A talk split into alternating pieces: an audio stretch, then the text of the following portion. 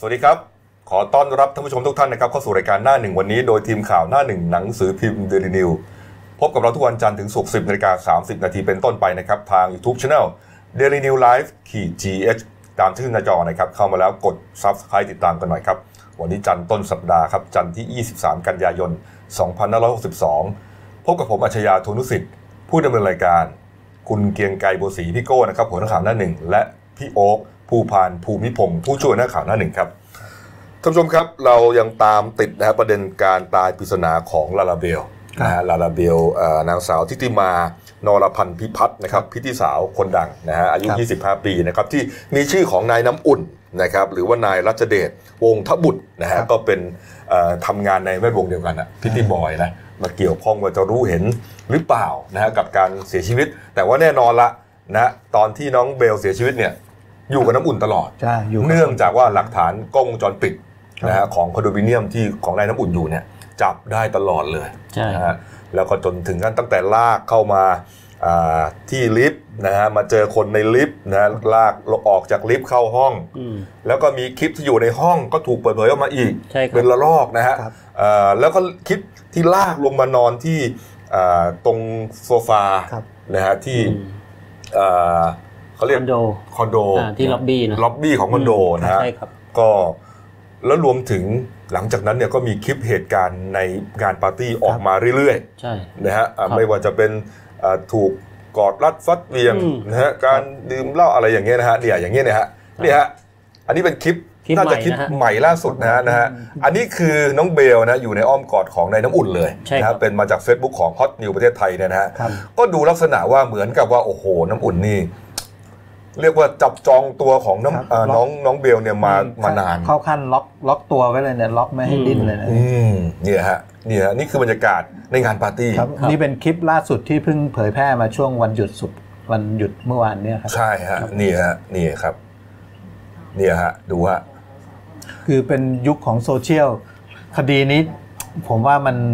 เราจะเห็นคลิปตั้งแต่จุดเริ่มต้นเลยเนี่ยอย่างนี้คือจุดเริ่มต้นที่บ้านเกิดเหตุที่บ้านจัดปาร์ตี้ครับ และไอ้ช่วงวันก่อนเราจะเห็นคลิปตอนที่ลาเบลถูกประคองขึ้นรถอืมในรถเราก็จะเห็นคลิปตอนที่ลาเบลฟุบอยู่ลาลาเบลนะลาลาเบลฟุบอยู่ครับเออฟุบที่คอนโซลอ่าไปที่คอนโดเราก็เห็นคลิปจากคอนโดอืมขณะลาลาเบลถูกอ่าอุ้มขึ้นลิฟต์อืมนี่ฮะก็นี่ฮะเราก็ก็เรียกว่าเห็นทุกขั้นตอนนะฮะทีนี้เนี่ยเห็นแม้กระทั่งขึ้นลิฟต์เสร็จลาลาเบลถูกลากเข้าไปที่ห้องอืมเนี่ย หคลัรังบจากนั้นทิ้งช่วงไว้ตีหนึ่งเสร็จๆก็ไม่เห็นคลิปลาลาเบลถูกอุ้มลงมาวางที่โซฟาครับผมเรียกว่าค่อนข้างครบกระบวนเลยใช่มัปฏิดประต่อเป็นเหตุการณ์ใช่ผมต่อว่าเนื่องกันเลยตำรวจเห็นคลิปแบบนี้ เหมือนว่าเป็นค่อนข้างการทำงานค่อนข้างง่ายขึ้นนี่ฮะเมื่อวานนี้ครับพลตำรวจตรีสำลิดตรงเตานะครับครับผู้บังคับการตำรวจนครบาล8นะฮะพร้อมด้วยอ่าพันตำรวจเอกพยงเอี่ยมสกุลนะครับผู้กำกับการสอนอบุคโลเขาก็ประชุมอ่าติดตามความคืบหน้าคดีนี้นะฮะประเด็นที่เขาคุยกันเนี่ยก็มีหลายเรื่องนะฮะเรื่องของอามือที่ไปจับมือที่ไปจับศีรษะของเบลเนี่ยอ่ารูปหน้ารูปรูปหน้ารูปตาเนี่ยนะฮะว่าตอนแรกเนี่ย ไม่เห็นเป็นใครครับนะฮะแต่ว่ามีนาฬิกา ใช่ นาฬิกาเรือนทองครับ นาฬิกาเรือนทองนะฮะปรากฏอยู่ก็ปรากฏว่าเอ่อหลังจากที่เอ่อตำรวจเนี่ยฮะเขาเข้าไปสอบสวนนะฮะเจ้าของบ้านใช่ไหม ครับเจ้าของบ้านสองคนนะที่เป็นเจ้าของบ้านที่ที่เกิดเหตุเนี่ยนะฮะเป็นสองพี่น้องสองพี่น้องครับ นะครับก็ยืนยันนะฮะเอ่อบ้านหลังนี้อยู่ที่เอ่อหมู่บ้านพฤกษาสามนะครับที่ซอยเอ่อตำบลบางคูรัฐซอย9นะครับอำเภอบางบัวทองครับ นนทบุรีครับเจ้าของบ้านก็คือสองพี่น้องครับนายชัยพลพันพันนานะฮะแล้วก็นายนาทีสถิตพงศ์สถาพร ครับ เขายืนยันว่าอ่ามือประดิษฐ์ปริศนาที่สวมในการเรือนทองที่ไปจับหน้าของน้องเบลเนี่ยนะ ไม่ใช่ตัวเองครับ เป็นมือก็โยนเลยบอกเป็นมือของน้ำอุ่น เออโยนเลย ไม่ไม่ใช่โยนคือเขาบอกเขายืนยันอะยืนยันว่าเป็นมือของน้ำอุ่นครับ เมื่อเมื่อวานเนี้ยสองพี่น้องก็คือเหมือนเหมือนอยากจะเปิดใจให้สัมภาษณ์สื่ออีกรอบหนึ่งอะฮะอืมอืมก็เลยเอานาฬิกาของตัวเองเนี่ยมาโชว์ให้ดูด้วยว่านาฬิกาทั้งทั้งสองคนน่ะ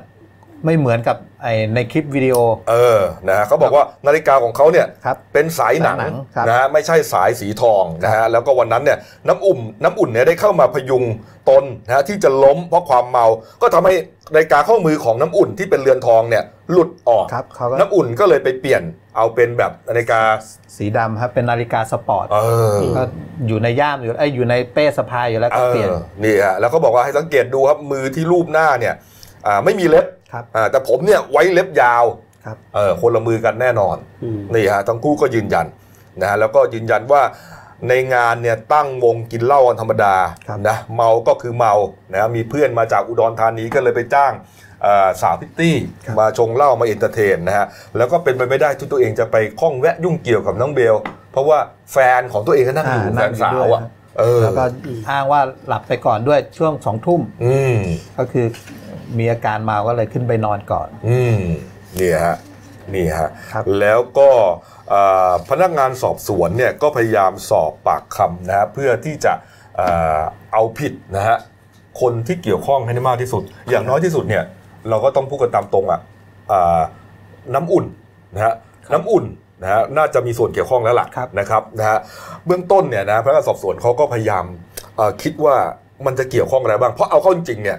โดยรูปการเนี่ย น้ำอุ่นก็ไม่ได้เป็นคนฆ่า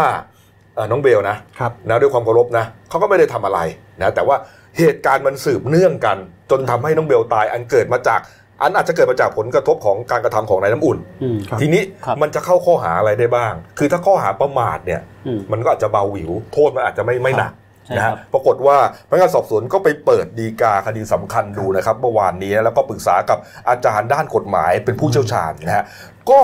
เอ่อมันมีอย่างนี้ฮะอาจจะนายน้ำอุ่นเนี่ยอาจจะถูกแจ้งข้อหาฆ่าผู้อื่น โดยงดเว้นครับโดยโดยงดเว้นอ่านี่ฮะเป็นคำใหม่นะ เราไม่ค่อยได้ยินนะ ก็ผมว่าในทางกฎหมายไม่อาจจะไม่หมายไม่ใหม่ครับไม่ใหม่ โดยงดเว้นลักษณะไม่ช่วยเหลือ อืมนี่ครับ ก็ตามคำพิพากษาศาลฎีกาที่2อ่า16412ทับครับ255ครับ คดีนี้ครับจำเลยขี่รถจักรยานยนต์พาสาวคนรัก ซ้อนท้ายไปเกิดอุบัติเหตุครับ แล้วก็สาวคนรักตกรถหมดสติ แทนที่จำเลยจะช่วยเหลือกลับหลบหนีไปฮะทิ้งให้สาวคนรักที่สลบอยู่ถึง 8 วัน แล้วก็ไม่แจ้งให้มารดาของแฟนสาวเนี่ยทราบ การกระทำเช่นนี้ถือว่าเป็นหน้าที่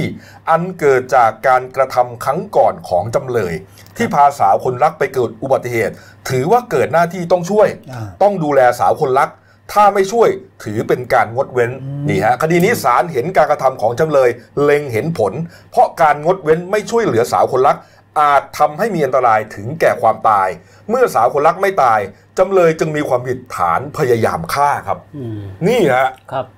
นี่แหละฮะ แล้วตอนนี้ถ้าสมมติอ่าคนรักตายจากพยายามฆ่าก็ต้อง ก็ต้องเป็นฆ่าคนตายฆ่าคนตายโดยงดเว้นอ่านะข้อหาจะเป็นอย่างนี้ครับเพราะจริงๆแล้วเขาไม่ได้เป็นคนฆ่าครับเอ่อแต่เล็งเห็นผลอืมแล้วก็หน้าที่เกิดขึ้นแล้ว หน้าที่ของนายน้ำอุ่นเนี่ยเกิดขึ้นแล้วจะต้องดูแลเนื่องจากว่าเป็นคนพาเบลมาไงใช่นี่ฮะอ่าครับนี่ต้องฮะเทียบเคียงกันกันคล้าย ๆ กันก็คือคนเขาเป็นคนพาแฟนนั่งซ้อนท้ายมอเตอร์ไซค์ไปอืมแล้วพอเกิดอุบัติเหตุเขาก็มีหน้าที่ต้องช่วยอันนี้ก็ก็คล้าย ๆ กันเขาเป็นคนพาใช่มาเพราะเห็นสภาพตั้งแต่อืมในรถ สภาพหลักไม่รู้สติอะอ่าครับแม้กระทั่งลักษณะที่ตัวเองเป็นคนลากวันนี้ยอืมลากคนไม่รู้สติอะนี่รู้ว่ามีอาการผิดปกติ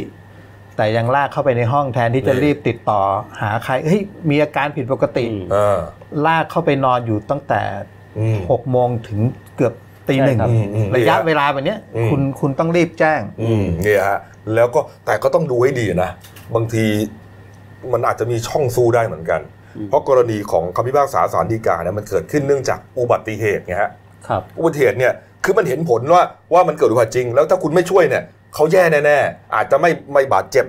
ลักษณะใดลักษณะหนึ่งก็ถึงแก่ชีวิตก็มี แต่การที่ไปดื่มเหล้าเนี่ย เราก็อาจจะคิดไม่ได้ว่าไอ้คนกินเหล้ามันจะตายไงอืมเขาอาจจะเขาอาจจะสู้อะอ๋อผมไม่รู้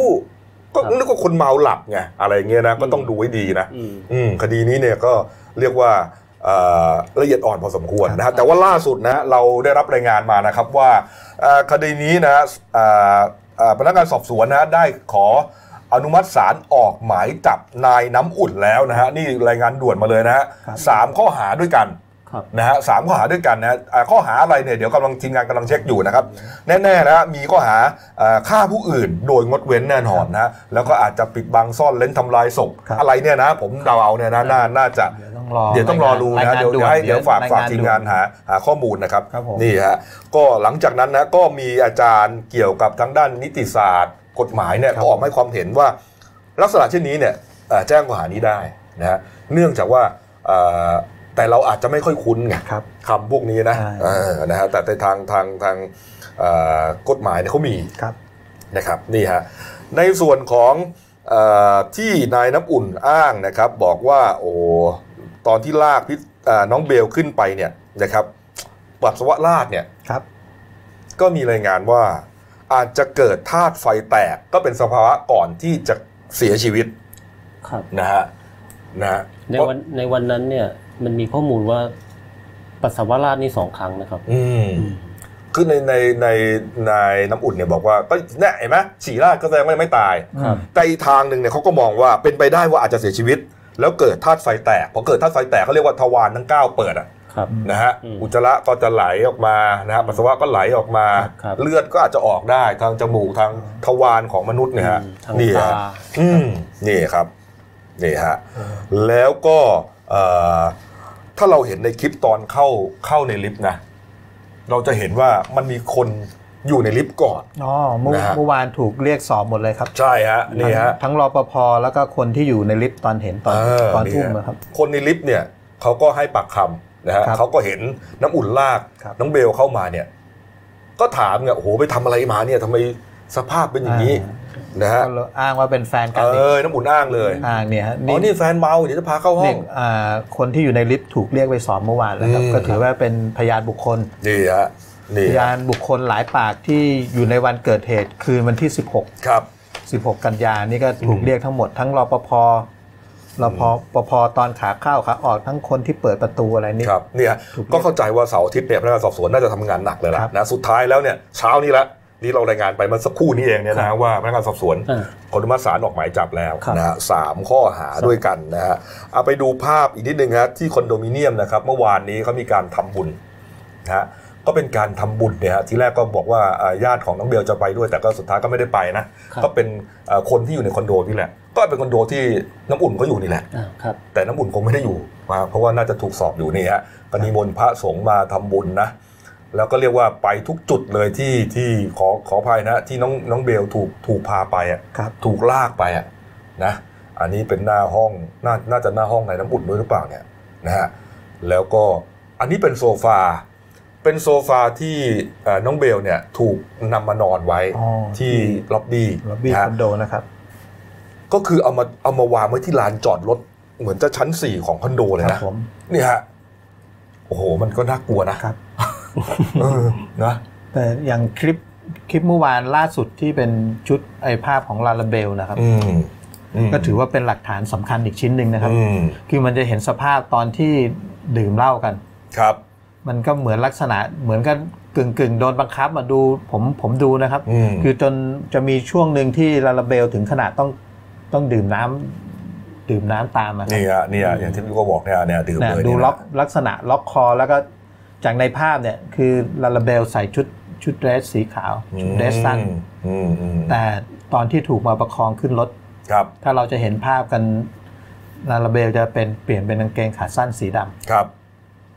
ที่ลิฟต์ก็จะเป็นกางเกงขาสั้นสีดำซึ่งอืมซึ่งผมว่าตั้งแต่เกิดเหตุมานี่ทั้งคลิปทั้งเสียงทั้งภาพเลยเป็นประโยชน์ต่อพนักงานสอบสวน ถูกต้องครับนี่ตั้งฮะแต่ที่เกิดเหตุจนตั้งแต่บ้านบ้านที่จัดปาร์ตี้จนมาถึงจุดที่พบศพลาลาเบลเสียชีวิตที่ล็อบบี้ของคอนโดอืมโอ้เอาละครับนี่ฮะก็ล่าสุดอย่างที่รายงานนะครับพลตำรวจตรีสำลิดตรงเตานะครับครับผู้บังคับการตำรวจนครบาล8ก็บอกว่า ขณะนี้ทราบผลชนสูตร และสาเหตุการเสียชีวิตของเบลอย่างละเอียดแล้วนะฮะก็เตรียมจะให้พนักงานสอบสวนรวบรวมพยานหลักฐานทั้งหมด เพื่อขออำนาจศาลพิจารณา อนุมัติหมายจับนายรัชเดชวงศ์ทบุตรหรือน้ำอุ่น ใน 3 ข้อหาด้วยกันนะฮะคือกระทำการโดยประมาททำให้ผู้อื่นถึงแก่ความตายครับอ้าว แสดงว่าข้อหาฆ่าผู้อื่นโดยงดเว้นอาจจะไม่เข้าสิอือืมมถ้าอย่างนี้นะครับก็หาเบาเบาเบากว่ากระทำการโดยประมาทนี่เบากว่าครับนะฮะครับเบากว่า แสดงว่า เขาอาจจะเป็นวิเคราะห์แล้วว่านาน่าจะไม่เข้าอย่างที่ผมบอกเมื่อกี้อะเบื้องเบื้องต้นเออนี่ใช่ไหมคือเบื้องต้นครับเออคืออุบัติเหตุเนี่ยมันเห็นได้ถ้าไม่ช่วยเนี่ยอาจจะตายครับแต่ไอ้นี่ใครจะไปรู้ว่ากินเหล้าแล้วจะตายใช่ถูกไหมฮะอะสามข้อหาก็คือกระทำการโดยประมาททำให้ผู้อื่นถึงแก่ความตาย อนาจารและกักขังหน่วงเหนี่ยวฮะเบื้องต้นสามข้อหานี้นะฮะแต่แต่แจ้งข้อหาเนี่ยผมไม่แน่ใจว่าทางตำรวจเห็นคลิปที่น้องไอ้ลาลาเบลโดนล็อกคออยู่ในในบ้านอืมที่บางบัวทองหที่รือแต่ยังแปลกนะข้อหา เสพยาเสพติดไม่มีนะทั้งที่ว่าผลพิสูจน์ในเลือดเนี่ยเอก็มีาเสอยนะพติดใช่ใช่นะครับเดี๋ยวอาจจะต้องเพิ่มแหละอ่าเอออาจจะต้องเพิ่มแน่นอนนะฮะอันนี้ก็มีคนถามว่าที่โซฟานี่ทำไมไม่เอาไปทิ้งหรือขออนุญาตนะไม่เอาไปเผาอะไรไปนะบางทีนะไปวางไว้ตรงนั้นนะขับรถผ่านมืดๆอะไรเงี้ยนะครับคือคือก็ไม่เราไม่ได้คิดอะไรขนาดนั้นนะแต่ว่าอืมก็มีแหล่งข่าวนะ บอกว่าเออมีคนมาติดต่อขอซื้อโซฟาด้วยนะโอ้อืมจริงๆ นะอาจจะเป็นว่าพวกแบบเล่นไสยศาสตร์หรือเปล่าไม่รู้นะนะพี่โยก จริง ๆ นะใช่ใช่เยอะเอเยออะครับเอาแต่ไปเล่นนะครับนะครับอะมีรายงานอีกนิดนึงฮะปิดท้ายครับ ผลชนสูตรของอ่าเบลนะเสียชีวิตจากการดื่มสุราหรือทางการแพทย์เรียกว่า alcohol intoxication นะครับผลการตรวจปริมาณแอลกอฮอล์ในเลือดสูง 418 มิลลิกรัมเปอร์เซ็นต์นะฮะแต่ว่าไม่พบสารเสพติดในร่างกาย และก็ไม่พบยีนหรือโครโมโซม หรือสาร DNA ของผู้อื่นในร่างกายของเบลอ๋อก็เป็นไปได้ว่าอาจจะไม่ได้ถูกล่วงละเมิดทางเพศหรือเปล่าอืมก็คือโอ้โหสลบเหมือนขนาดนี้อาจจะ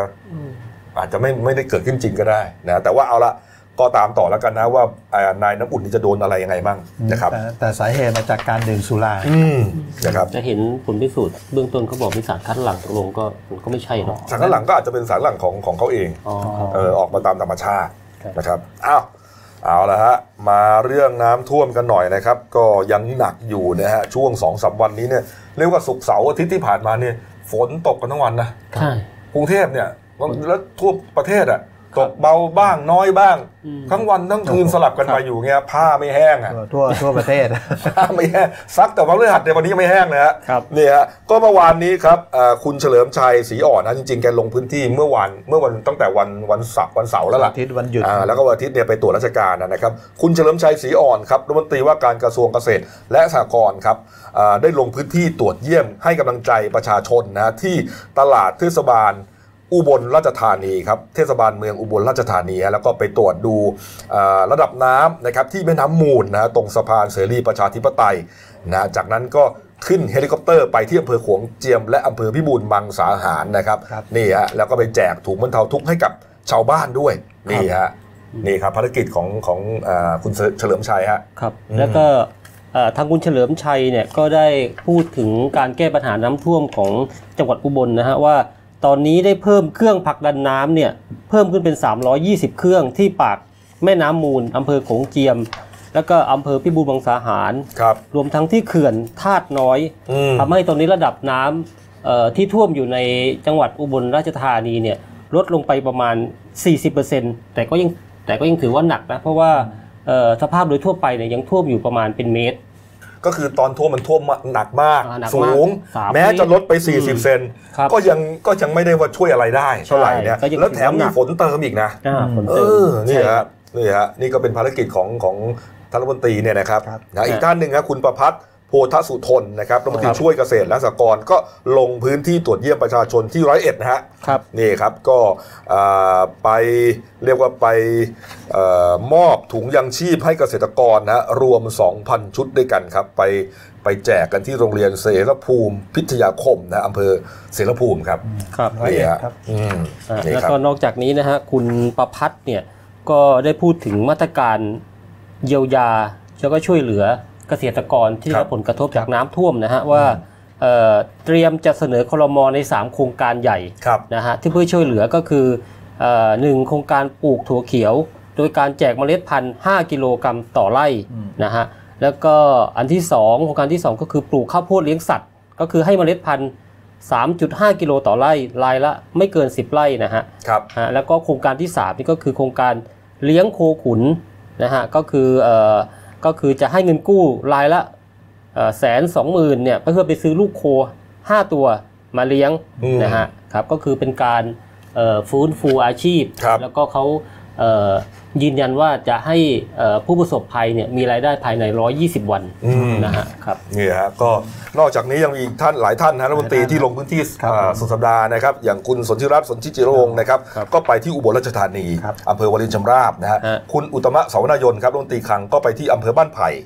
จังหวัดขอนแก่นนะครับนี่ฮะนะครับฮะนอกจากสถานการณ์น้ำท่วม นะฮะที่อีสานครับที่อ่วมหนักแล้วนะครับอืมปรากฏว่าเมื่อวานนี้ครับพายุฝนเนี่ยนะฮะตกถล่มนะฮะที่แถวภาคตะวันออกใช่ครับโดยเฉพาะอย่างยิ่งที่จังหวัดชลบุรีครับ ช่วงใกล้ๆเที่ยง เห็นว่าตกหนัก 5 ชั่วโมงนะพี่โอ๊คอ่าห้าชั่วโมงติดต่อกันนะฮะอืมที่ในพื้นที่อำเภอศรีราชาครับนะฮะรวมทั้งมีลมกันโชกแรงอืมนะฮะส่งผลให้อ่าในพื้นที่ของอำเภอศรีราชาเนี่ยเกิดน้ำท่วมขัง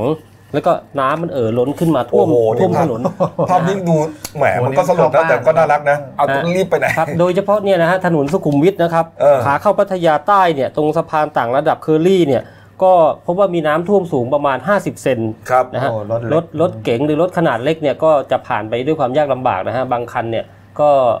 ก็เครื่องดับ โอ้โหนะฮะเออเนี่ย ครับมาเร็วโอ้โห ตกห้าชั่วโมงวันนี้ฮะ อืมเนี่ยเป็นผล จากที่อ่าป่ามันไม่อุ้มน้ำอะครับนะอืมมันก็ลงมาจากเขาด้วยอะไรด้วยนะแถวนั้นนะเขาเยอะด้วยนี่ฮะแล้วก็มันก็ยังมีมีความเนี่ยคืบหน้าเข้าบ้านไปขเนี่ยองโอ้โหของในส่วนของคุณบินอืมนะฮะคุณบินบรรลือฤทธิ์เนี่ยครับก็ยังเดินหน้าแจกแจกเงินนะช่วยพี่น้องที่ประสบภัยน้ำท่วมนะฮะที่จังหวัดอุบลราชธานีครับเมื่อวานเนี่ยก็เอ่อนำเงินไปมอบให้กับชาวบ้าน 3,000 ครัวเรือน ครัวเรือนละ 5,000 บาทครับโอ้โหในเขตเทศบาลนครอุบคือลแจกเลยนะ แจกเงินสดแจกครับสดๆเห็นโอ้เห็นโหเลยฮะเนี่ยฮะเห็นกันชัดๆเลยนะฮะไม่ต้องรอตรวจสอบอะไรทั้งสิ้นใช่ครับพี่บินแจกเลยอะแจกนี่ฮะเห็นว่าแล้วก็ได้เงินบริจาคจากอะไรนะเสียโป้อะอ๋อเหรอครับเออตอนนี้รู้สึกโอ้เห็นจะเห็นขนโชว์มาเป็นเป็นเป็นสิบสิบล้านนะสิบล้านแล้วฮะแล้วเขาก็บอกว่าเขาก็เขาก็บอกอะเงินไม่ได้ผิดกฎหมายอะไรเพราะเขาไปเล่นบ่อนมาจากเมืองนอกเมืองนอกบ่อนถูกกฎหมายไงเพราะเสียโป้เขาประกาศว่าจะ บริจาคร้อยล้าน โอ้โห นี่ไม่ใช่ธรรมดาเนี่ย อืม โอ้โห ของเสียโป้นี่แล้ไม่วแต่ ได้เกี่ยวกับของคุณบินนะครับ หรือหรือไม่เขาจะบริจาคผ่านคุณบินนี่แหละ อ๋อคครัรับ บ แต่เขาไม่ได้บริจาคผ่านรัฐบาลนะครับ เออฮะครับผม อืมเนี่ยครับ ในส่วนของเงินบริจาคของรัฐบาลครับที่อ่าร่วมกันบริจาคสมทบกองทุนนะฮะผ่านรายการร่วมใจพี่น้องไทยช่วยภัยน้ำท่วมนะฮะอ่าข้อมูลล่าสุดเมื่อวานนี้ครับตอน4โมงเย็นครับอืมมียอดเงินแล้วนะฮะ264ล้าน3 7 6 0 0 0กว่าบาทอ๋อนี่ฮะแต่ว่ามีเงินเข้าบัญชีมาแล้วร้อยล้านอ้าวร้อยหกล้าเหรอนครับ แล้วอีกร้อย คืออีกร้อยกว่าล้านเท่าที่สังเกตดูอีเนี่กยร้อยหกสิบล้านอ๋อยังไม่โอนร้อยยังไม่เป็นได้ตัวโอนตัวเลขเฉยใช่อ้าวแล้วทำไมไม่โอนกันวะนั่นน่ะสิยอดแล้วก็ไปออกค่ทีอนวีค่อนกันข้างจะเคลื่อนไหวช้านะฮะอะเพราะวันก่อนเนี่ยมันล้านล้านหกหมื่นไอ้ล้านห้าหมื่นอ่าวันนี้เป็นล้านหกหมื่นก็ถ้าขยับมาแค่หมื่นเดียวนะๆอ๋อตัวไม่เงินไม่เข้าเหรอครับ ใช่ ก็นี่ไงเขาบอกว่าอ๋อขณะนี้มีเงินรับบริจาคที่เข้าบัญชีแล้วล้านหกเอ่อ ร้อยหกล้านบาทเศษอ๋อฮะขยับมาล้านเดียวโอ้เออนี่ฮะนะฮะเอาแล้วไปไหนแล้วทำไมไม่ก็ต้องไปไม่เอาไล่ดูไม่โอนเขาอะเพราะมีจากทั้งภาครัฐทั้งเอกชน264ล้านที่เขาแต่แจ้งภาครัฐความประสงค์จะเยอะหน่อยนะไม่ใช่แล้วทำไมไม่โอนเขาเลยอะนั่นน่ะสิแล้วทำไมพี่บินเขาโอนโอนเลยอะอ๋อพี่บินไม่เห็นต้องไปออกรายการทีวีอะไรเลยครับอืมประกาศเฟซบุ๊กแล้วไม่ต้องเสียตังค์ด้วยแล้วแล้วของยอดบัญโเข้าชีไม่หยุดเลยยอดบัญชีพี่บินนี่ก็ทะลักไปเท่าไหร่ฮะสี่ตอนร้อยนี้เท่าไหร่ฮะเอ่อยืนยันว่าไม่ต่ำกว่า 400 ล้านแล้วโอ้ทะลุ 400 ล้านอะพูดง่ายแล้ว แล้วก็เป็นเงินจริงๆสดๆด้วย ใช่ ไม่ได้มียอดอะไร ไม่ได้มียอดลวงยอดเข้ามาเขาเพราะมันเข้ามาเลยๆครับ ใช่ พี่บินก็เบิกเงินไปแจกกันเป็นฟ่อนๆอย่างนี้เลยฮะแล้วก็เพิ่งแจกไปไม่จำนวนก็ไม่ไม่เยอะฮะ โอ้โหแจกไปไม่เท่าไหร่ครับ ดีฮะยังจ่ายไปยังไม่ถึงร้อยเลยฮะยังไม่ถึงอืมร้อยล้านเลยคนะรับฮะยังไม่ถึงเลย ยอดยังไม่ถึงเลยฮะขนาดทุกครัวเรือนเลย พี่บินก็ต้องทำให้โปร่งใสนะ จะได้ไม่ถูกข้อหาแต่เชื่อมั่นนะว่าเอ่อคนนี้นี่เขาเขาทำเรียกว่า จิตอาสามาตลอดทั้งชีวิตนะใช่เออก็ตัวเขาเองเขายังบริจาคล้านเจ็ดอืมนะฮะเนี่ยครับเอามาดูประกาศกรมอุตุนิยมวิทยาหน่อยนะครับ ฉบับล่าสุดนะครับวันที่ 16อะฉบับที่ 16 นะครับครับ ก็ระบุนะครับบอกว่าอ่าบริเวณภาคกลางตอนล่างตะวันออกภาคใต้ตอนบน รวมทั้งกรุงเทพมหานคร และปริมณฑลครับยังมีฝนตกหนักถึงหนักมากบางแห่งต่อไปอีกหนึ่งวันนะฮะส่วนภาคเหนือตอนออกเฉียงเหนือและภาคกลางตอนบนมีฝนลดลง สำหรับในช่วงวันที่ 23 ถึง 26 กันยายนนี้ครับ ประเทศไทยตอนบนปริมาณฝนลดลง แต่จะมีอุณหภูมิลดลงด้วยครับ3ถึง5องศาเซลเซียสครับ จะมีเรียกว่าเรียกว่าอากาศแปรปรวนอะคือจะหนาวอะนะครับ แต่ว่ายังไม่ได้เข้าฤดูหนาวนะอืมมันเป็นเรื่องของแค่ความกดอากาศเท่านั้นเองนะที่มันแปรปรวนไปนี่ฮะก็ยังหนักอยู่อะฮะช่วงช่วงเช้านี้ก็เริ่มมีหมอกด้วยฮะสองสองสามวันที่หลายผ่นมหลายพื้นที่มีหมอกแล้วนะฮะ และแน่นอนครับผ้าก็ยังไม่แห้งต่อไป ถึงวันที่ยี่สิบหกยี่สิบหกฮะนี่ฮะโอ้โหนะครับอะเป็นประกาศของกรมอุตุนิยมวิทยานะครับครับเอาละฮะมาปิดท้ายที่การเมืองหน่อยนะครับนะครับเอ่อตั้งแต่เมื่อวันเสาร์ที่ผ่านมานะครับพลเอกประยุทธ์จันทร์โอชานะครับนายกรัฐมนตรีนะครับ พร้อมด้วยนางนราพรจันทร์โอชาภริยานะครับแล้วก็คณะรัฐมนตรีบางส่วนนะครับ เดินทางไปที่กรุงนิวยอร์กนะครับสหรัฐอเมริกา นะฮะอ่าเป็นการประชุมสมัชชาสหประชาชาติสมัยสามัญครั้งที่ 74 และการประชุมที่เกี่ยวเนื่องครับนี่ฮะก็มีคนไทยในนิวยอร์กนะครับไปรอต้อนรับท่านนายกนี่ฮะนายกก็ยิ้มแป้นเลยนะฮะบอกว่าแม่คนไทยที่นิวยอร์กนี่นิสัยดีกันทุกคนอืมนี่เยฮะอะฮะคนไทยที่นิวยอร์กใช่ครับนี่ฮะในส่วนของกำหนดการนะครับกำหนดการคร่าวๆเอาวันแรก ๆก่อนแล้วกันนะครับ ก็อ่า ท่านนายกนะพร้อมด้วยคุณดอนประมัติวินัยนะครับรัฐมนตรีต่างประเทศนะครับคุณวราวุฒิศิลปะอาชารัฐมนตรีทรัพยากรธรรมชาติและสิ่งแวดล้อมนะฮะครับมีกำหนดเข้าร่วมการประชุม สมัชชาสหประชาชาติ สมัยสามัญครั้งที่ 74 นะครับ ก็อ่าจะมีอ่าวาระสำคัญเนี่ยฮะสามเรื่องในกันนะเขาเรียกว่าอ่าสามเสาหลักสหประชาชาติ และผลประโยชน์ของไทยนะฮะอันได้แก่หนึ่งการประชุมระดับสูงว่าด้วยหลักประกันสุขภาพทั่วหน้า 2. การประชุมระดับผู้นำว่าด้วยการดำเนินงานด้านสภาพภูมิอากาศนะครับ แล้วก็การประชุมระดับผู้นำว่าด้วยเป้าหมายการพัฒนาที่ยั่งยืนครับนี่ฮะอันนี้เป็นหลักๆครับ แล้วก็การประชุมเนี่ยจะมีตั้งแต่วันนี้นะฮะจันทร์ที่ 23 นะฮะไปจนถึงนู่นนะฮะวันพฤหัสบดีนู่นนะฮะวันพุธพฤหัสเนี่ยยาวเหยียดเลยนะ แล้วก็นายกจะเดินทางกลับถึงประเทศไทยครับ วันศุกร์ที่ 27 กันยายนครับ เวลาประมาณ 4 ทุ่มครับครับ เรียกว่าทั้งสัปดาห์นี้นายกอยู่ที่อเมริกาครับผมนะครับ เอามาดูการเมืองในไทยบ้างนะครับ เอาไปแบบรวดเร็วเนี่ยกันนะฮะอ่าไปดูการประชุมสัมมนาที่โรงแรมแกรนรอยัลพาซาที่ฉะเชิงเซาครับของพรรคอนาคตใหม่ฮะเขาจัดเวทีจินตนาการใหม่ขอตกข้อตกลงใหม่ รัฐธรรมนูญใหม่ ประเทศไทยแบบไหนที่เราอยากอยู่ร่วมกันนะครับ ก็มีครับคุณปิยบุตรแสงกนกกุลนะครับเลขาธิการพักนะฮะปาฐกถาถึงข้อดีข้อเสียของรัฐธรรมนูญฉบับนี้นะฮะแล้วก็เอ่อทำไมถึงจะต้องแก้รัฐธรรมนูญกันครับนี่นะครับนี่ฮะก็ว่าไปเนี่ยนะครับอ่าคุณปิยบุตรยังให้สัมภาษณ์กรณีที่โอ้โหก่อนหน้านี้มีข่าวนะครับ บอกว่าจะถูกยุบหรือเปล่าพรรคอนาคตใหม่ครับหลายเรื่องด้วยกันนะก็ยืนยันว่า ไม่น่าจะถูกยุบครันะบเพราะว่าไม่ว่าจะเป็นเรื่องเงินกู้ของพรรคเนี่ยก็ยืนยันว่าไม่ใช่เงินกู้นะฮะแล้วก็เอ่อเรื่องอื่นๆก็ก็ไม่น่ามีประเด็นที่จะทำให้พรรคถึงขั้นถูกยุบนะครับแต่ประเด็นที่น่าสนใจนะตั้งแต่เมื่อวันศุกร์เสาร์ที่ผ่านมานะฮะกรณีที่ปปชนะฮะได้เอ่อประกาศบัญชีทรัพย์สินนะฮะที่เอ่อสสเนี่ยครับรายงานไว้นะฮะ ที่มีน่าสนใจนะครับก็มีคุณคาถาเทพ เตชะเดชเรืองกุลครับหัวหน้าพักพลังไทยรักไทยนะแล้วก็คุณมงคลกิจสุขสินทรานนท์พิเต้ครับหัวหน้าพักไทยสิวิไลนะฮะแจ้งบัญชีทรัพย์สิน มีการครอบครองเออวัตถุมงคลที่ฮะผมเป็นวัตถุมงคลที่มูลค่าโอ้โหฮะโอ้โหมูลค่าสูงมาก สูงมากครับนี่ฮะไม่ว่าจะเป็นโคตรมหาเหล็กไหลนะฮะ อายุเอ่อมูมูลค่ากว่า 700 ล้านบาทครับครับ หรือว่ามหาเหล็กไหลมูลค่า 300 ล้านบาทโอ้โหอุกาบาทนะโอ้โหอุกาบาท 10 ล้านบาทครับครับพี่เต้นี่แจ้งอะไรนะ กิ่งพระกิ่งเบาเล่ทองคำอะครับ40ล้าน50ล้านกันโอ้โหโอ้โห เรื่องนี้ครับ คุณศรีสุวรรณจันยาครับอืมเลขาธิการสมาคมองค์การพิทักษ์รัฐธรรมนูญไทยเขาบอกว่าในวันนี้ครับบ่ายโมง จะไปร้องเรียนต่อ ปปชครับให้ตรวจสอบเนี่ยฮะคุณกาตาเทพแล้วก็คุณมงคลกิจนี่แหละ รวมถึงนักการเมืองอื่นๆด้วย ที่ไปรายงาน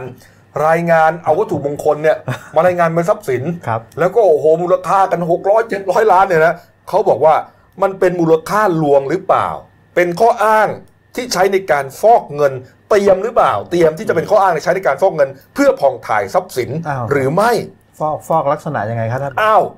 พอเราแจ้งอย่างนี้ใช่ไหมครับ แจ้งอย่างนี้ปุ๊บ สมมติผมไปโกงอ่าโอ้ไปรับคอมมิชชั่นมา 500 ล้าน มีเงินเข้ามาร้อยล้าน ผมก็บอกว่าผมขายไอ้กุอุกบาทอุกกาบาทนี้ไป 500 ล้านไงอ๋ออ๋อใช่ไหมครับอ๋อนี่คุณศรีสุวรรณคิดไปอ้าวใช่คิไงดฮะว่าน่าจะเป็นแบบนั้น ถูกต้องครับอ๋อนี่ครับ เพราะว่ามันประเมินมูลค่าไม่ได้ไงครับใช่ก็ตั้งกันมาไว้ก่อนเลย 700 800 ล้านโอ้โหแล้วราคามันก็ขึ้นลงด้วยนะ ไม่ใช่ มันมีราคาหรือเปล่าเขายังไม่รู้นะ ใช่ มันจะขึ้นลงอะไรมัรู้นยืดหยุ่นไง มันยืราดหยุ่น คามันยืดหยุ่นได้ไง โอ้ใช่ไหมล่ะ แต่เออแต่อย่างอืมวัตถุมงคลอายุคนี้เขาจะมีเขาเรียกว่าใบอะไรนะครับ ใบการันตีหมายการันตี certificate อันนั้นเนี่ยหมายถึงว่าพระเครื่อง ครับก็ของแล้วพวกเนี้ยต่อให้เราเนี่ยเราจะรู้รู้ไหมเนี่ยว่ามันเป็นของจริงของปลอมเนี่ยก็ต้องเป็นผู้เชี่ยวชาญอย่างพระเครื่องอย่างเงี้ยอย่างอ่าอย่างพระกริ่งปวเรศทองคำของพี่เต้อย่างเงี้ย แต่เซียนพระเขาก็ซิบมาบอกว่ารุ่นนี้ไม่ได้ทำทองคำอ้าวเหรอครับ ไม่มีทองคำอ๋อคุณเต้บอกว่าเก็บมาโอ้โหมรดกตกทอดเลยอย่างนี้ปปชเขาจะมีทีมงานตรวจสอบไหมฮะถูกต้องใช่ฮะต้องมีว่าราคาถึงจริงไหมก็นี่ไงคุณวรวิทย์สุขบุญนะครับเลขาธิการปปชก็บอกว่าเตรียมที่จะตรวจสอบแล้วก็เฝ้าระวังเลย จับตาเลยนักการเมืองที่อ่าแจ้งบัญชีทรัพย์สินพวกเครื่องรางของขลังพวกเนี้ย วัตถุมงคล วัตถุมงคลพวกเนี้ยครับอะมันไม่เหมือนกับทองคำไงอ่ามูมูลค่าชัดเจนแน่นอน แต่พวกนี้เนี่ยมันแล้วแต่เขาจะเล่นกันนะเขาจะอ้างอะไรก็ได้ ไม่มีราคากลางถูกต้องครับนี่ฮะครับอะนะฮะพอสมควรนะครับ เอาแค่นี้ก็แล้วกันนะการเมืองนะฮะเรื่องอื่นก็ไม่น่าจะมีอะไรนะครับเอามาดูการ์ตูนขาประจำของคุณขวดนะครับครับ ก็เป็นวัยรุ่นสองคนคุยกันนะฮะพี่แว่นบอกว่า อาจารย์ปิยบุตร แจงทรัพย์สินมีหนังสือ 2,500 เล่ม มูลค่า1ล้าน2แสน5หมื่นบาทครับ ในจำนวนนี้ไม่รวมหนังสือของเนติบริกรด้วยใช่ไหม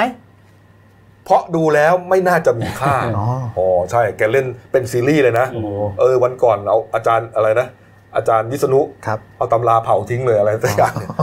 หนังสือของเนติบริกร เออ นี่ฮะเอานะครับ เอาละครับ พักครู่เดียวฮะกลับมาช่วงหน้าฮะจะเล่าให้ฟังฮะวันนี้วันแรกเปิดลงทะเบียนชิมช็อปใช้ครับอ่าลงทะนะเบียนวันแรกนะฮะจะดูว่าขั้นตอนเป็นไงนะเดี๋ยวรอติดตามนะครับ แล้วก็มีจับเจ้าพ่อยาบ้าที่เกาะสมุยครับครับนะฮะมีกรมประชาสัมพันธ์ก็ยังเกาะติดอยู่ว่ากรมประชาสัมพันธ์เฉานะฮะแล้วก็ร้องคดีไม่คืบครับลูกสาวถูกไฟเผา 17 ปีฮะเป็นคนพิการอยู่ ยังจับกลุ่มไม่ได้ ทั้งที่รู้ว่าคนร้ายเป็นใครนะฮะพักกูเดียวครับเดี๋ยวกลับคุยข่าวกันต่อครับ จากหน้าหนังสือพิมพ์ สู่หน้าจอมอนิเตอร์ พบกับรายการข่าวรูปแบบใหม่ หน้าหนึ่งวันนี้ โดยทีมข่าวหน้าหนึ่ง หนังสือพิมพ์เดลิวิวออกอากาศสดทาง YouTube d e l i n e w Live ขีดทีเทุกวันจันทร์ถึงศุกร์10นาฬิกา30นาทีเป็นต้นไป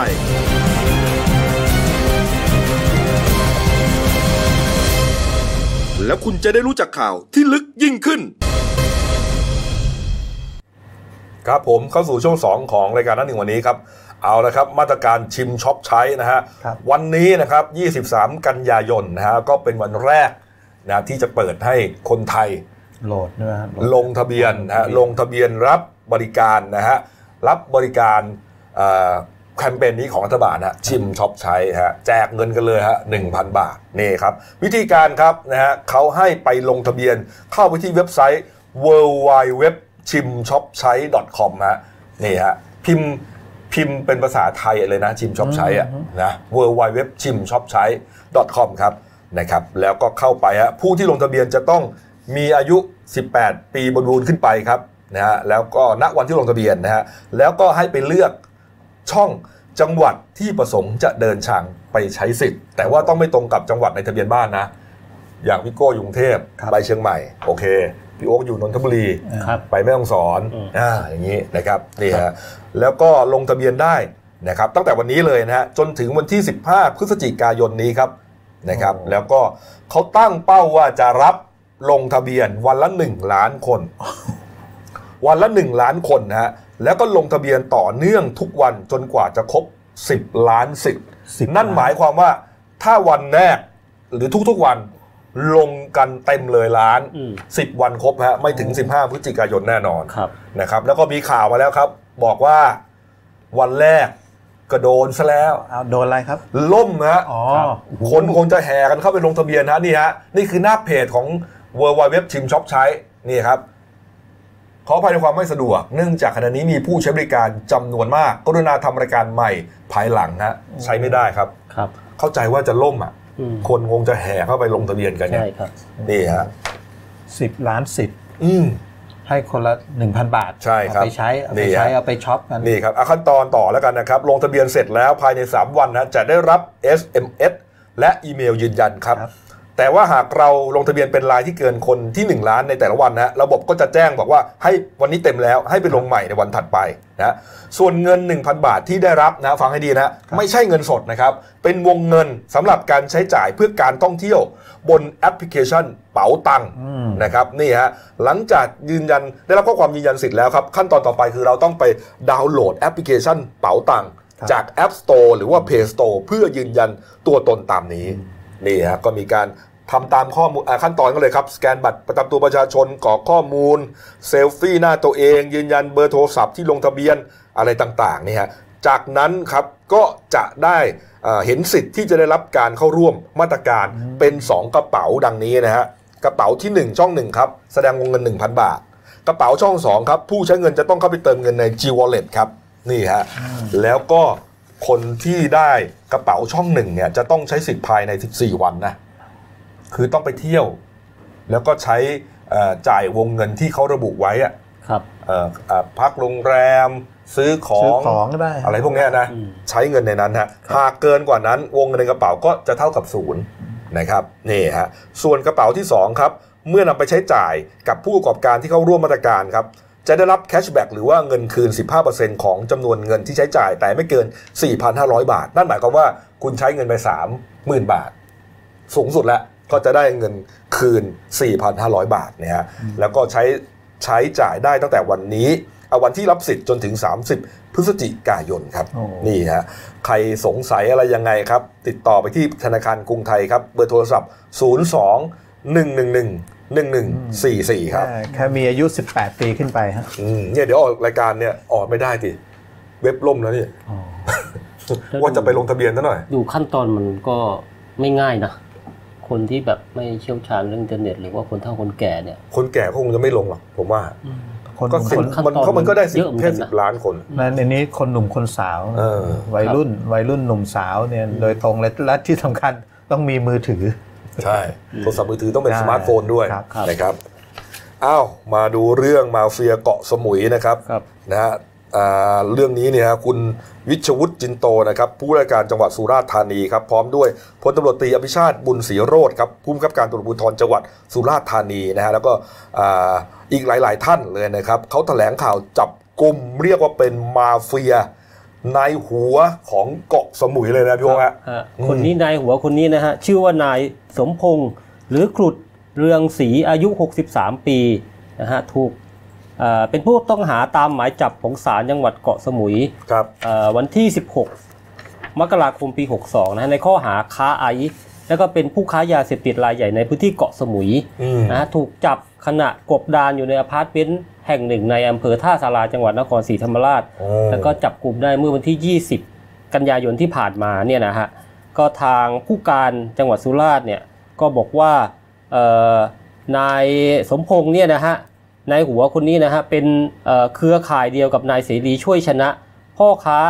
ยาเสพติดรายใหญ่ของจังหวัดสุราษฎร์ที่ถูกจับกลุ่มมาก่อนหน้านี้ครับนะฮะแล้วก็ในส่วนของนายสมพงษ์เองเนี่ยก็เคยถูกจับในคดีค้าเฮโรอีนเมื่อปี 45นะฮะตอนนั้นก็ถูกยึดทรัพย์เป็นมูลค่ากว่า 10 ล้านนะฮะติดคุกแล้วก็พ้นโทษมาเมื่อปี 54 พ้นโทษมาก็กลับไปค้ายาเสพติดอีกอืมนะฮะในส่วนของที่มาที่ไปในการจับกลุ่ม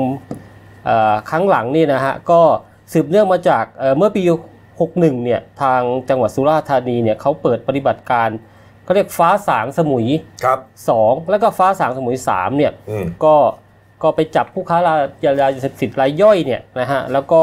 ไปพบตัวการสัมพันธ์เขาใช้นามแฝงในเครือข่ายว่านายหัวนะฮะแล้วก็สืบมาสืบไปจนทราบว่านามแฝงนายหัวเนี่ยแท้จริงก็คือนายสมพงศ์นะฮะก็คือที่ถูกจับนี่แหละอ่าที่ถูกจับเนี่ยนะฮะครัก็บคือนายสมเป็นเป็นพ่อค้ายาเสพติดรายใหญ่เนี่ยนะฮะอืมก็เอ่อ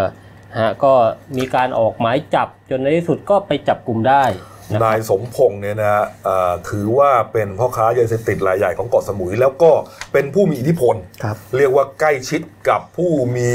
เรียกว่าเอ่อผู้มีอำนาจไม่มีไม่ได้มีอำนาจนะมีอำนาจในภาครัฐด้วยครับนี่ฮะแล้วก็เขาบอกว่าตอนเข้าไปค้นบ้านก็เขาเขาจับที่ที่จับที่นครพาขึ้นเฮลิคอปเตอร์ใช่ไหมฮะใช่ไปที่เกาะสมุยเลยอ่าที่บ้านพักไปค้นบ้านพักของไอ้ในหัวสมพงษ์นี่นะครับครับ ก็ปรากฏว่า โอ้โหนี่ฮะเนี่ยฮะ ไปเจอรถตู้นะฮะเป็นรถตู้ VIP นะครับ เป็นโตโยต้าเอาผาดสีดำครับ ทะเบียนกอไก่พอพาน 1177 สุราษฎร์ธานีครับโอ้ครับ ก็เป็นรถตู้คันที่เคยรับส่งรับใช้นะฮะพลเอกประยุทธ์จันทร์โอชานายกรัฐมนตรี เมื่อครั้งเดินทางมาปฏิบัติภารกิจที่เกาะสมุยเมื่อ 13 กันยายนอ้าวที่มาผัดใบเหลียงผัดไข่นั่นแหละอ๋อนี่แหละครับนี่เลย นี่ฮะ เขาก็โอ้โห แต่ว่าก็คงจะไม่ได้เกี่ยวเนื่องกันหรอกนี่จอดจอดอยู่ตรงไหนครับรถคันนี้คืออคือที่บ้านของนายสมพงษ์เนี่ยเขาทำเป็นธุรกิจให้เช่ารถตู้ VIP อืมนะฮะแต่ว่าเอ่อตอนหลังเนี่ยก็มีเจ้าของรถก็มีคนหนึ่งเนี่ยเขาเป็นมาอ้างว่าเป็นเจ้าของรถตู้คันเนี้ยครับเขาบอกว่ามันไม่เกี่ยวอืไม่เกี่ยวข้องกัน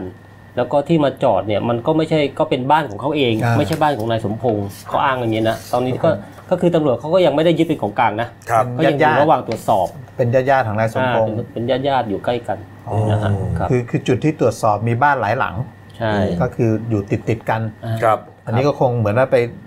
ผมว่าสื่อก็คงว่าอืมเฮ้ยนี่ทะเบียนคุ้นๆอะไรแบบนี้ฮะอืมแต่พอหลังจากเอาภาพเป็นข่าวแล้วก็ทางเจ้าของตัวจริงก็ออกมาแสดงว่าไม่เกี่ยวข้องกันครับ ครับผมอะอีกเรื่องหนึ่งนะครับ กรณีคุณจรูนชัยสอนนะครับ รองอธิบดีกรมประชาสัมพันธ์นะครับ ร้องเรียนต่อพลตำรวจเอกเสรีพิสุทธิ์เตมียเวทนะครับในฐานะประธานคณะกรรมการป้องกันปราบปรามการทุจริตและประพฤติมิชอบของสภาเนี่ยนะครับให้ตรวจสอบการใช้งบประมาณประมาณ 25 ล้านบาทของพลโทสันเสริญแก้วกำเนิด อธิบดีกรมประชาสัมพันธ์นะฮะหลังจากที่เรียกว่าจัดซื้อจัดจ้างว่าจ้างให้บริษัทแห่งหนึ่งนะฮะมา ตกแต่งนะฮะต่อเติมอาคารนะฮะเป็นอาคารนิทรรศเป็นการก่อสร้างอาคารนิทรรศการและศิลปกรรมสำนักพัฒนาการประชาสัมพันธ์อย่างเร่งรีบครับและก็ไม่เหมาะสมกับราคากลาง แล้วพอไปตรวจสอบแล้วไอ้บริษัทแห่งนี้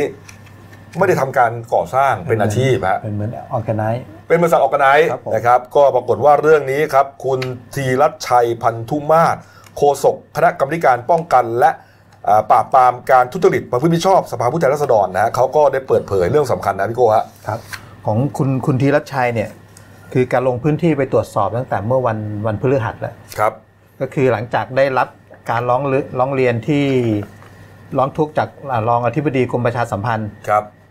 หลังจากนั้นสองวัน ไอ้ฝ้าเพดานที่ที่ถูกร้องเรียนเนี่ยอืมดันพังลงมาฮะฝ้าของอาคารเนี่ยฝ้านะของอาคารคือเป็นส่วนหลังคา นี่ไงมันก็แสดงให้เห็นว่าอ๋อก็ก็ก็มันก็เป็นไปได้ว่าก็ไม่เขาไม่ได้เชี่ยวชาญอะเขาไม่นี่คือเป็นบริษัทที่รับก่อคืก่อสร้างอะปรับปรุงในส่วนหลังคาหลังคาเออหลังคาของอาคารนั่นแหละ พอไปถูกร้องปั๊บสองวันดันฝนตกหนักพัง โอ้โห คุณ คุณทีทีรัชชัยนี่ก็ลงพื้นที่ไปตรวจสอบตั้งแต่วันพฤหัสแล้วฮะครับ คือช่วงนี้ก็อยู่ในระหว่างการตรวจสอบข้อมูลอืมการลงพื้นที่ตรวจสอบเมื่อวันพฤหัสอ่าทางพลเอกพลโทสันเสริญแก้วกำเนิด อธิบดีกรมประชาสัมพันธ์ก็พาไปเดินดูจุดบริเวณจุดเกิดเหตุเองเลยครับครับเนี่เนี่ยยพาพาไปดูเมื่อวันก่อนนะครับ แล้วก็ในช่วงวันหยุดเสาร์อาทิตย์เออคุณธีรชัยก็บอกว่าช่วงเนี้ยอยู่ระหว่างการรวบรวมข้อมูลเออ ก็คือรวบรวมข้อมูลทั้งหมดที่เกิดขึ้น ไม่ว่าจะเป็นใครเป็นบริษัทที่รับจ้างมาทำปรับปรุงก่อสร้าง เพื่อจะนำไปประชุมในวันที่ 26 กันยาที่จะถึงเนี่ยอืมว่าจะมีการตั้งอนุกรรมการขึ้นมาตรวจสอบเกี่ยวกับเรื่องที่ถูกร้องเรียนอืมแล้วก็ที่กรมประชาสัมพันธ์เนี่ยไม่ได้ร้องเรียนเรื่องไอ้เรื่องปรับปรุงอาคารอย่างเดียวนะครับครับมีเรื่องอีกเรื่องหนึ่งก็คือทางอธิบดีก็ถูกร้องฮะฮะถูกร้องสองส่วนในวันนั้นฮะครับ ในส่วนส่วนอีกส่วนหนึ่งก็คือเรื่องมีการสั่งงานให้ผู้ใต้บังคับบัญชาเนี่ยเหมือนให้กระทำในสิ่งที่แบบ เหมือนไปโจมตีอีกฝ่ายหนึ่งก่อนหน้าเนี้ยอืมก็คือทางอธิบดีก็เลยถูกร้องสองเรื่องอืมอ่าทางโฆษกก็เลยบอกว่าทั้งสองเรื่องเนี่ยก็คืออยู่ในระหว่าง จะรวบรวมข้อมูลทั้งสองนี่ฮะเรื่องที่ร้องถือว่ามีอาการออกคำสั่งโดยมิชอบ และไม่เป็นกลางให้ผู้ใต้บังคับบัญชา เผยแพร่เอกสารที่เป็นการโจมตีบางบุคคลครับและพักการเมืองอ่านนะฮะแต่กลับส่งเสริมเผยแพร่เอกสารหาเสียง อีกพักในเชิงบวกครับเข้าข่ายส่อไปในทางปฏิบัติที่โดยมิชอบนี่ครับคือนี่ฮะไอ้ประเด็นนี้เขาก็กำลังหาข้อมูลเกี่ยวกับ พยานหลักฐานว่าเป็นมีการสั่งการเป็นเอกสารอะไรไหมครับอ่าก็เพื่อจะเอาไปรวบรวมอืมเป็นสองเรื่องอืมที่ทางกรมประชาสัมพันธ์ถูกหลอกครับ ปัญหาก็คือว่าให้ตรวจสอบตอนที่คุณไก่อูเนี่ยถูกสอบนะแล้วก็อ่าคุณไก่อูเนี่ยเหมือนกับว่านักข่าวไปสัมภาษณ์ใช่ไหมอ๋อวันรุ่งขึ้นแล้วก็เหมือนกับน้ำตาคออะเสียงสะอื้นสะอื้นหน่อยนะฮะอ๋อใช่ไหมใช่ใช่ฮะเออก็เรามีมีคลิปด้วยนะ มีข้าราชการก็เออนำดอกไม้ไปมอบเป็นกำลังใจครับ เอออันนี้ผมไม่แน่ใจว่าเป็นคลิปที่แกร้องหรือเปล่าเนี่ยนะอ่าแต่ว่าอันนี้มีคลิปหนึ่งที่แบบเออประมาณว่าเอ้อในทหารไม่มีอย่างนี้อ๋อคือคือเสียใจครับว่าโอ้โหมาอยู่แวดวงนี้เนี่ยถูกเรื่องอย่างนี้ แต่ว่าทหารไม่มีอย่างนี้ครับ ในแง่หนึ่งเนี่ยก็เข้าใจได้ เพราะว่าทหารเนี่ยเขาก็มีมีวินัยใช่มีระบบบังคับบัญชาชัดเจนนะฮะแต่พอมาอยู่อย่างเงี้ยมาพอมาพูดอย่างนี้อ่านั่นหมายความว่าอ๋อทหารนี่อืมไม่มีอย่างนี้หมายถึงว่า ถ้ามีการทำผิดอะไรงี้นี่ ไม่มีการร้องเรียนใช่ไหมใช่ไหมฮะครับแต่ถ้ามองกันอีกแง่หนึ่งอะ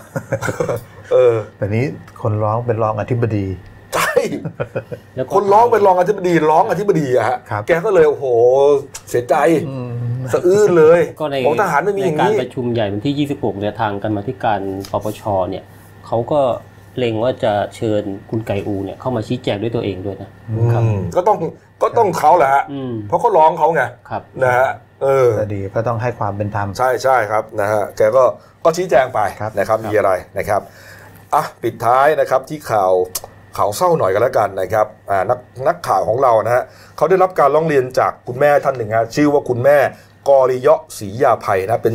ชาวจังหวัดกระบี่นะครับบอกว่าลูกสาวเนี่ยชื่อว่านางสาววรรณาศรียาภัยอายุ 37 ปีครับ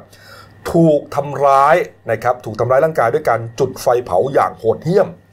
จนได้รับบาดเจ็บสาหัสครับกลายเป็นผู้ป่วยติดเตียงช่วยเหลือตัวเองไม่ได้นะฮะแขนขา มีรอยไฟไหม้ นิ้วมือเท้าหงิกงอ พูดจาก็ไม่ได้ เหตุเกิดตั้งแต่ปีห้าอะปีสี่ห้าครับ17 17ปีมาแล้วครับ นี่ฮะ17ปีมาแล้วนะฮะที่ถูกก่อเหตุอย่างนี้นะฮะเรื่องของเรื่องก็คือว่าลูกสาวเนี่ยเขาส่งลูกสาวไปเรียน หนังสือที่โรงเรียนแห่งหนึ่งในจังหวัดนครศรีธรรมราชครับตอนนั้นเรียนอยู่ชั้นปศสองอายุ 20 ปีครับ20ถูกคนร้ายก่อเหตุอย่างโหดเหี้ยมครับ ใช้ของแข็งตีเขาที่กกหูซ้าย จุดไฟเผาภายในหอพักแห่งหนึ่งนะฮะ โอ้โห เรียกว่าเอ่อสภาพสะบับสะบอมฮะสลบเมือดเลยนะฮะ แล้วก็ขโมยทรัพย์สินไปเป็นโทรศัพท์แล้วก็เงินหายไปนะก็มีการนำส่งโรงพยาบาลนะฮะคดีนี้นะตั้งแต่อ่า ตั้งแต่พันตำรวจเอกประเสริฐลิยาพันธ์นะพุ่มกับสพเมืองนครศรีธรรมราชยังรับราชการอยู่ฮะครับก็ตรวจสอบนะ พบว่าคนร้ายรายนี้คือนายคำรณ หรือนิดนะฮะนามสกุลสมยาพิทักษ์ก็คือเป็นแฟนอ๋อเก่าของลูกสาวคนนี้แหละครับนี่ฮะมันร่วมกับเพื่อนอีกคนหนึ่งมาก่อเหตุอย่างนี้ฮะอืมโอ้โหตำรวจก็เลยเอ่อ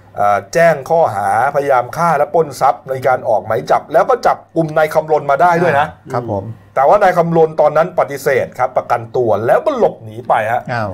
หลบหนีไปจนทุกวันนี้ยังตามตัวไม่ได้นะแต่คุณแม่กอริเยาะเขาเชื่อว่าน่าจะมีคนไปช่วยเหลือเขา เขาบอกอย่างนี้ฮะน่าจะมีตำรวจเนี่ย ช่วยเหลือผู้ต้องหาให้พ้นผิดนี่นี่ฮะเพราะหลังจากเข้าแจ้งความนะครับ แจ้งความมีพันตำรวจตรีประทินเขียวฤทธิ์นะฮะยศในขณะนั้นเนี่ยนะฮะเป็นพนักงานสอบสวนเขารับแจ้งความเขาไปแจ้งตั้งแต่วันที่ 16 พฤศจิกายนเอ่อพฤษภาคมปี 45 ครับ แต่ไปลงบันทึกประจำวัน ไว้วันที่ 30 มกราคม 46 อันนี้สอบไปในทางมิชอบแล้วนะข้ามแล้วก็ปีโอ้โห